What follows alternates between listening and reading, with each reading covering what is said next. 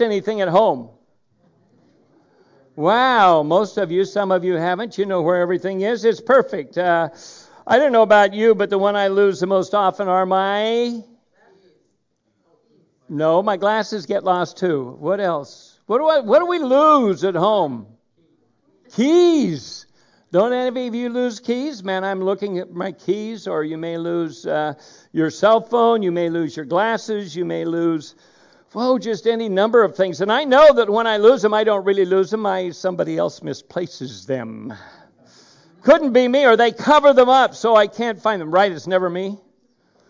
Yeah. Well, we're talking about lost things. And we're talking about lost things in the home, not necessarily the, the idea of losing keys. And I know that usually when I lose those at home or here at church, it isn't what somebody else did, it's what I do and it's where I put them. And so I don't find them very quickly. But if you have your Bibles, turn back to Luke 15. We've been studying the parables uh, on Luke 15. We started last week with the lost sheep who was lost in the hills. And. Um, the shepherd had to go find him because he didn't know how to get home. He uh, he was just kind of wandering around, eating grass here and there, and he didn't pay attention. His circumstances pulled him away, and people are like that, and they get pulled away from God. And it isn't that they want to run from God. It isn't that they expect to be away from God. They just were so busy looking at this and that in their own life and their families and everything that all of a sudden they realize there's an emptiness in their life and something's missing, and it's God and the shepherd comes looking for them. They don't usually go looking for him. Well, this morning we want to look at the second lost thing. It's a lost coin, and the coin was lost in the house. It wasn't out on the hillside. It was right there in the house. So you know that it's going to probably be found in time, but maybe not. Maybe it wouldn't be found. Next week we're going to look at uh, the renegade that just ran away. Uh, he just didn't want to do what his dad did, and he want, didn't do what the family did, and he left, and he was lost, and it's a lost son. And then in two weeks after that, we're going to be looking at the self righteous one who's lost. He thinks that he has it all together. He's aware of uh, what goes on in the body of Christ, but he really is judgmental towards other people. He's negative, he's critical, and uh, we're going to see how that fits. Uh, and sometimes I, I, I, certainly think that had to do with the ones that uh, Jesus was talking to. You remember during this parable that it was a, a, rather diverse crowd. There were those who were tax collectors and sinners. Uh, tax collectors today would be like those who hack into you, your computer and they get your uh, your identity. They're identity sleeves, uh, thieves, they're swindlers, they're frauds, uh, scammers.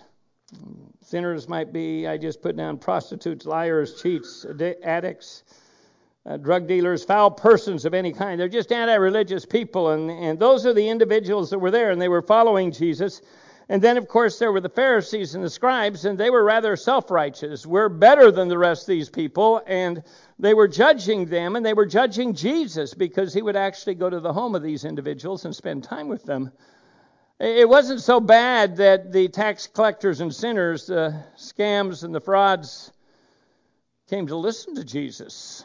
But it was that, that Jesus would go to their home and he would identify with them and he would spend time with them. And how could he do that being a rabbi? And it was a real struggle. And so Jesus was telling these three parables in Luke chapter 15 to explain this, and I think it's important uh, that we study these. Let me read for you from verse 8 through verse 10 of Luke 15. Verse 8 to 10, it's about the lost coin. It says, Or what woman, if she has ten silver coins and loses one coin, does not light a lamp and sweep the house and search carefully until she finds it? When she has found it, she calls together her friends and neighbors and saying, Rejoice with me, for I have found the coin which was lost. In the same way, I tell you, there is joy in the presence of the angels of God over one sinner who repents. Just one. If you look at this story, she's only lost three coins. She hasn't lost that much, or ten coins. The shepherd had, Well, she only lost one coin. I'll get this right. The shepherd had 99, 100 sheep, and one was lost. So we see the large number in the flock. But when we come to the woman, she only had 10 coins. One was lost. And yet it was a very difficult time for her. As we move into the lost son, there's going to be two sons. So we see this progression downward in terms of the numbers that are there. But as Jesus was telling this story, we need to do what we did last week with the parable of the lamb that was lost and kind of just take it apart. What is it saying? I think it's very easy to read through parables and stories like this and say, oh, I've got this, without really evaluating what it says. Really looking. It's easy to just say, oh, Jesus is talking about lost people. But each one's a little different. There's something special about each of them. And with the woman, she had lost a coin. The Bible would translate it as a drachma. It, it was considered to be about one day's wage. You know, think about how much you make in a day. I, I read one author that said it was about 16 cents. And uh, when we look at different cultures, money has different value. 16 cents, she had 10 coins, 160 or one dollar and 60 cents. And uh, you know, you would say, well, that wasn't very much. But it was if it was all she had. And the thought is that this may have been all she had to purchase her food with and to take care of and to be, pay the bills and everything else. It was that drachma, 10 drachma.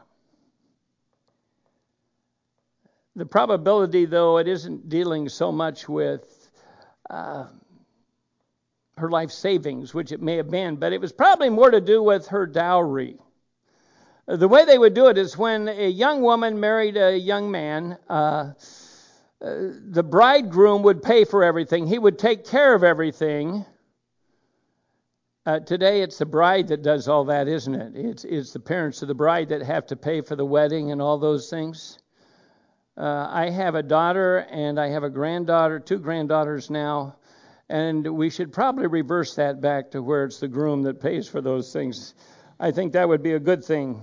But anyway, here was a situation where the father of the bride would give his daughter, when she moved in with this guy, when she married him, a dowry. And that dowry was to be kept in a safe place. It was to be kept for her. It was not for them to spend as a family. It was just in case the guy was a loser and she couldn't stay there anymore.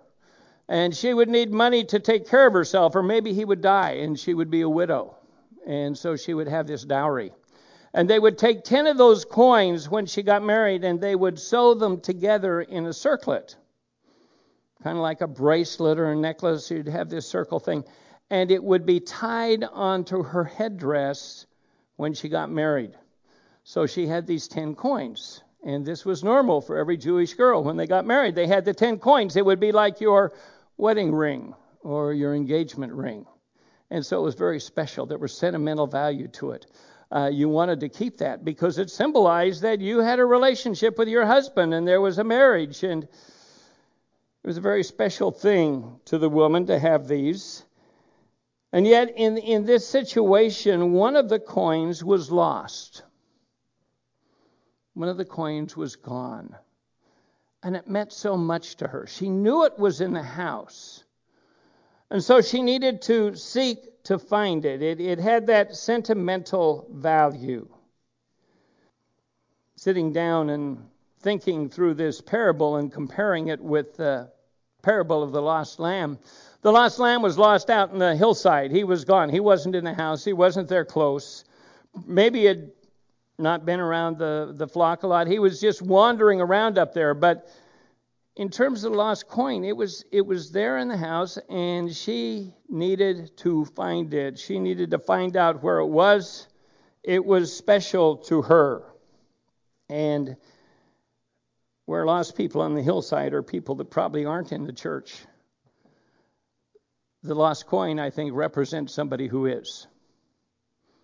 Somebody's in the home. Maybe it's one of your kids.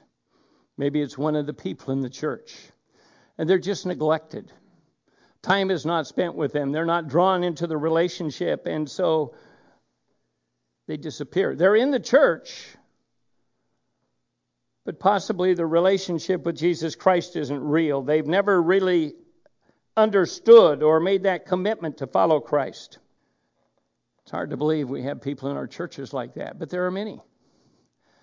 Um, I think back to a couple of different weddings, marriages that I know of, where uh, the wife married the husband and she was sure that he was a Christian. They had both been raised in the church. They went to church. They went with their families. Their families were Christians.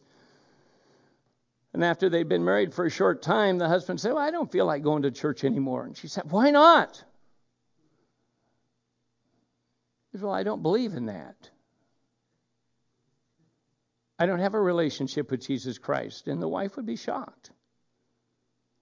Thankfully, the ones that I know of in time, the husbands did come to know the Lord, but they just didn't go anymore. In fact, sometimes they even say to their wives, We don't want you to go either. But everybody thought they had that relationship. Why shouldn't they? Their, their parents were Christians. They were involved in the church. Sometimes they're leaders in the church. They just disappear. Sometimes it's our kids. They grow up in the church. They get up every Sunday and they go to church with their parents, and some are rebellious. Some don't want to go. When they get to be older, they simply said, My parents drugged me to church. I didn't want to be there because they never had the relationship, not with Jesus Christ. Others are compliant, they come, they're there, they're part, but they've never really made a commitment. It's more of a cultural thing for them. They're in the youth group, they're in the Sunday school class, they're all the places you think that they would need to be, and yet they've never met Jesus. It's never been real. I think sometimes with our kids, we just take it for granted that they have that relationship. We take it for granted that they have that faith. I remember a lady that used to call me, and we would sit and talk, and and I wouldn't tell her her kids weren't Christians. Uh, they were young, they were small, but she was so satisfied because at four, five, six years of age, they'd made a profession of faith. I did that when I was four or five, six years of age. And I believe it was real. I believe it was sincere. And as time went on, the evidence was there in my life, as I got to be an adult, especially.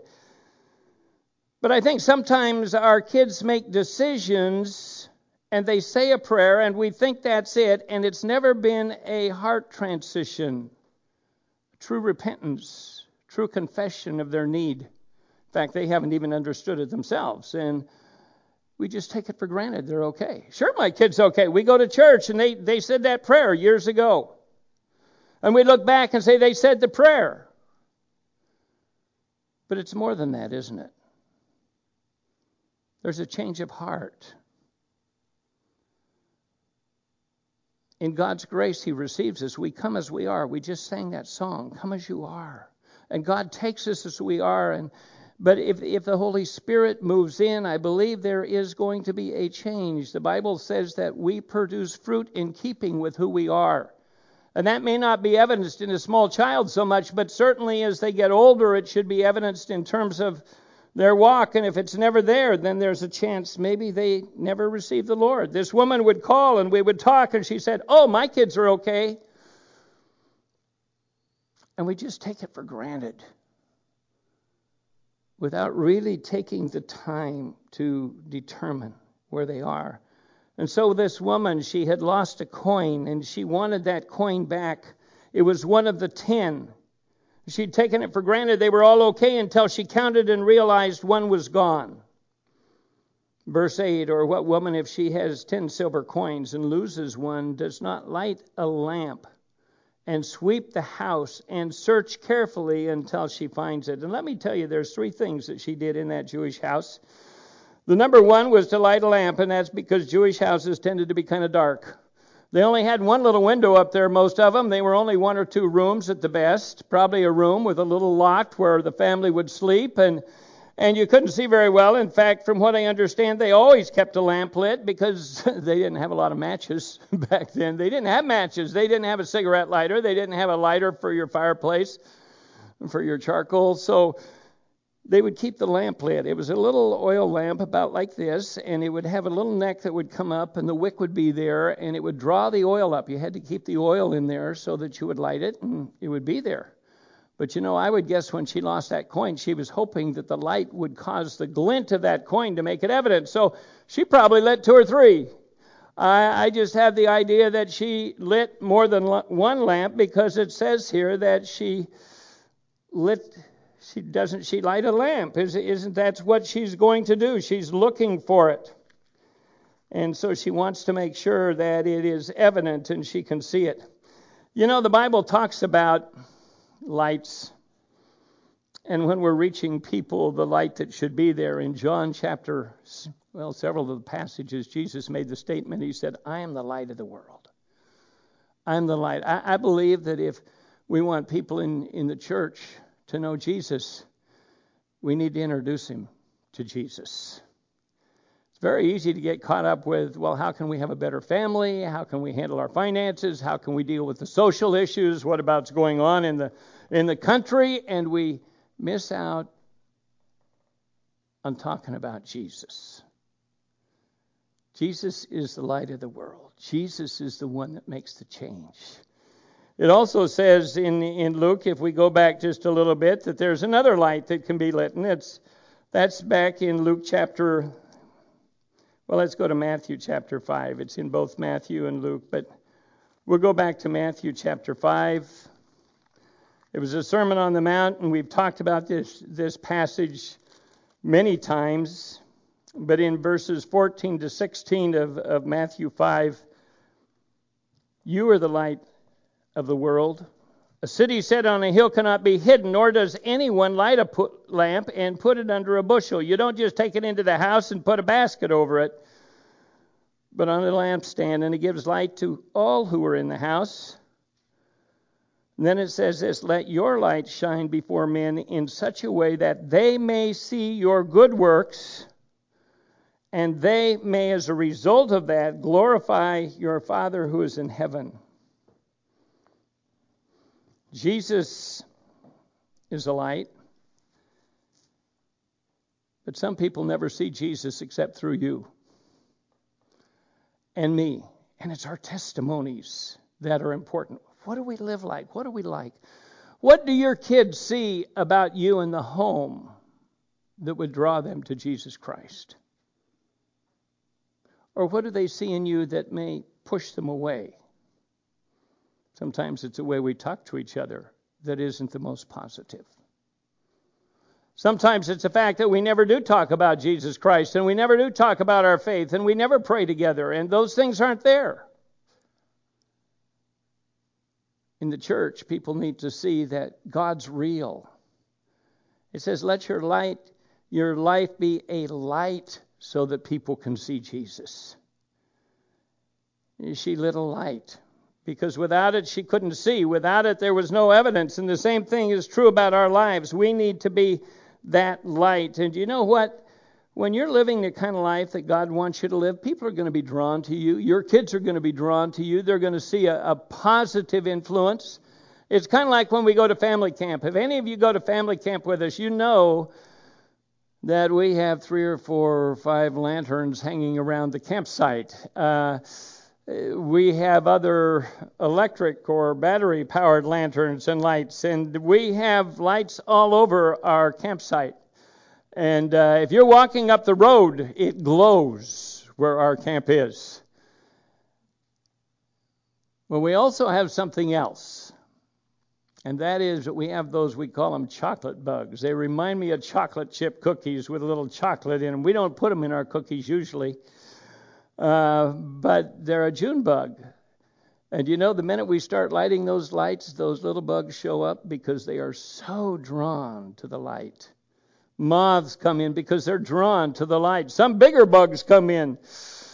I'm not saying our families and friends are bugs, but I'm saying if we do live a kind of life that God would have us to live, it will draw people to us by our integrity, by our honesty, by our love for Jesus Christ, the evidence of what Christ does in our lives. And so she lit a light. That was the first thing. Psalms 119, 105 it says, Your word is a light unto my feet and a lamp unto my path. And it says, We are to be lights. The word of God is to be a light. And uh, it's important for us to make sure that our family members and our friends and people in the body of Christ hear the word.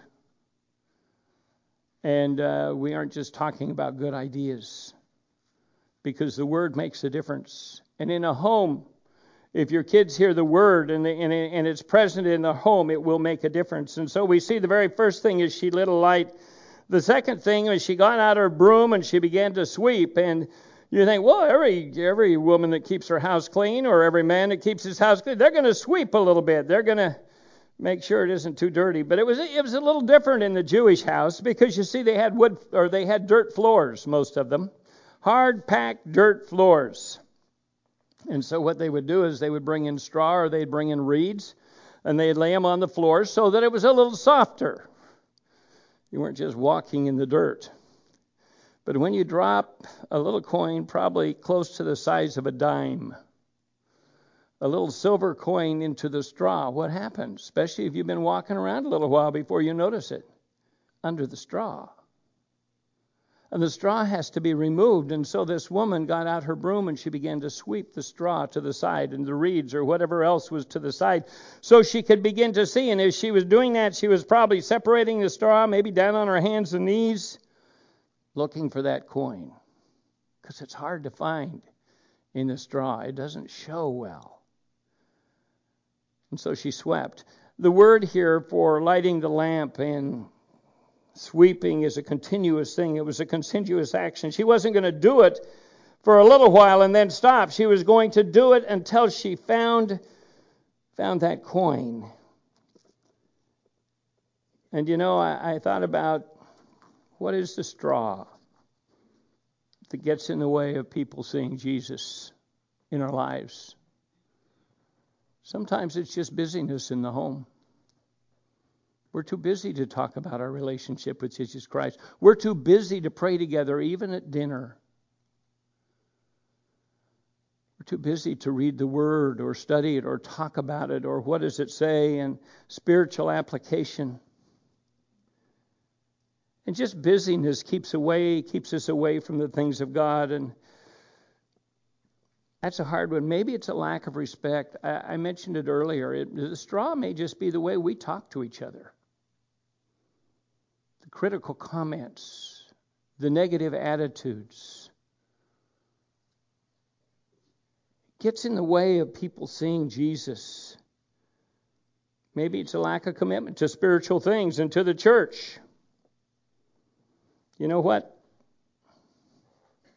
It's in the house, but our kids know what the straw is. And they know what our lives are like. In the church, oftentimes, they may know as well. And so, when someone's lost at home or they lost in the church, we need to remove those things that get in the way. And then the final thing it says here is she searched carefully, intently. It was ongoing until she found it. Um, I would imagine she was probably down on her hands and knees in that straw and parting it and looking for that little coin. She wanted it so badly. It meant so much to her. It was her it was her wedding ring. Let me ask you, ladies, if you lost your wedding ring at house, would you hunt for it? Mm-hmm. Intently, I would hope. It's meaningful. If it has a stone even that falls out, where did the stone go? You know, it's, it, it's special, and that's what this woman was doing. She was hunting for it. So I would just say, in the body of Christ, when we think of this parable, we have to make sure that no one's left behind. Everyone is given the opportunity to grow in their relationship with Jesus Christ. Parents, never take it for granted that your kids or your grandchildren are safe in the relationship with God. It's very easy to do that. Oh, yeah, my kids, they're okay. They've got it all together. And we wonder what happens when they reach 21, 22, 23, and we don't see the evidence. And we wonder why. You see, we need to be intent, not hammering away and driving them away, but certainly being intent to make sure that our lives don't separate them, our lives don't chase them away. We need to be careful that no one's left behind at, at church. We need to be careful, I think, that no one's left behind at school. I think of uh, middle schools and high schools. Most of them have some kind of Christian club that their kids can be a part of. In college, it's true too. Uh, Corwin goes every week over to Liberty. There is a Christian club one day a week over there that he works with, spends time with. And uh, what a great thing for Christian kids to come together and share together in, in that school atmosphere.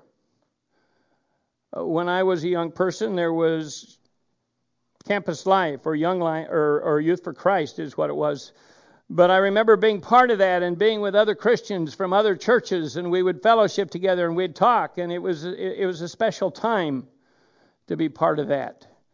Young Life is a, another club. We have those clubs here in the in the Brentwood area, and they, they primarily reach out to kids that don't go to church. But what a place to have a witness. What a way to reach out. We need to do that. We need to make sure our kids have that place that they can be part. It's a safe place. We um, kids go away to college. They can get in a campus crusade club, or uh, they can get in it with InterVarsity, one of the other clubs. Uh, Southern Baptists have missionaries on a lot of the university campuses. There are things that go on where they can be with other Christians, even though they're in the midst of a lot of people who probably don't believe. Churches need to have things for their college age, their young adults. I really believe that. It's hard in a smaller church. You don't have a lot of kids and or young people in, in in that age area. But boy, I I think it is so key because for so many young people leaving high school, they get out, they go to the university, they go someplace else, or even here they go to our our junior colleges to LMC or DVC, and they just don't have the witness. And I, I really would love to see, I, will be honest with you, I'd love to see us have a, say, a young couple or younger couple that can relate to college age that would take it over because I watch kids as they leave churches and they don't come back. They just get so caught up with everything else. And they don't have that relationship. And the relationships they build aren't necessarily with Christian kids. And they need to have that fellowship. That's how I met Darlene. She needed Christian fellowship, so I started a group. Actually, that wasn't how it went. But I remember at about uh, 24 years of age, I came home. I'd been through college, I'd been through the service, and I went to church and I went, wow, there aren't very many Christians that I relate to here. Not my age. And especially as a single, a lot of my age at that point were already married. And I thought, I don't get, I don't get it with them. And so I started a Christian singles social group and went to different churches and got people to come in and we built a relationship and we were all in 20s up to the early 30s and we had fellowship together. And you see I, I look at that and i was reading this this parable about the woman who had lost a coin in her house. And i thought how we need to work so hard to make sure that we don't lose them not taking for granted that certain ones are okay because, wow, they made it up through high school now. The woman was so excited she found her coin. When she'd found it, she called together her friends and neighbors, saying, Rejoice with me. Be happy with me. Let's party. Let's rejoice, for I have found the coin which I had lost. This, this part of my wedding band, it's, it's back. And then she went on, it goes on in verse 10, and it says, In the same way I tell you, there is joy in the presence of the angels of God over one sinner who repents, one lamb that comes back, one coin that is found when one repents, when they come back. You know, I, I, thought about that. It gives us an amazing peek into the heart of God. Did you think about that? Uh, apparently, the angels in heaven are looking down and they see when people respond to Jesus Christ. They also see when they walk away. And my guess is it hurts when someone has been called to that relationship and he rejects or she rejects. And there's probably sorrow. If they rejoice over one that is found, I would think they would sorrow over one who is lost. But when one is found, it says they rejoice in heaven. If the angels rejoice, don't you think our Heavenly Father is also rejoicing? I think so. It gives me a, an understanding of the heart of God of how much He loves the lost sinner. And when that lost sinner comes home, He says, Yes, this is what's supposed to happen. This is where it's supposed to be. One responds, and the battle is won, and there's victory that's eternal. To win that battle for the lost, we, like the shepherd, have to go where they are to bring them in. Or we, like the woman, need to light the light sweep the floor and diligently search for those and minister to those who are already part of the body of Christ to make sure they don't wander away. The Pharisees had come and they were looking at the sinners and they were looking at the tax gatherers and they couldn't understand why Jesus was interested in them. So he gave him a parable. And he just simply said, I love those people just like I love you. We're going to get into them in two weeks. But take time to think about your relationships, your families, the people you're close to. Don't take it for granted that everything's perfect with them before the Lord. Talk to them about their relationships. Talk to them about where they are. Answer questions. Go to the Bible together. Spend time in prayer together. Boy, in your homes, make it a place, a safe place where they can meet Jesus. So important. Let's pray, shall we? Father, as we come today, I, I read this short little parable. It's not very long. Doesn't seem like there's much there. It's easy to skim over, but as I was reading it, it really touched my heart. In terms of where are we? Do we take people for granted that they're okay? That their life's right with God? Do we take them for granted that they have that relationship because they attend church or because their families attend church and yet maybe there isn't anything there that's so real? The Bible says our lives change when we come to know Jesus Christ. There is a change in terms of, of the fruit that is borne and and that has to do with our character love, joy, peace, patience. We do away with those things that are so prevalent in the world the anger, the bitterness, the immorality.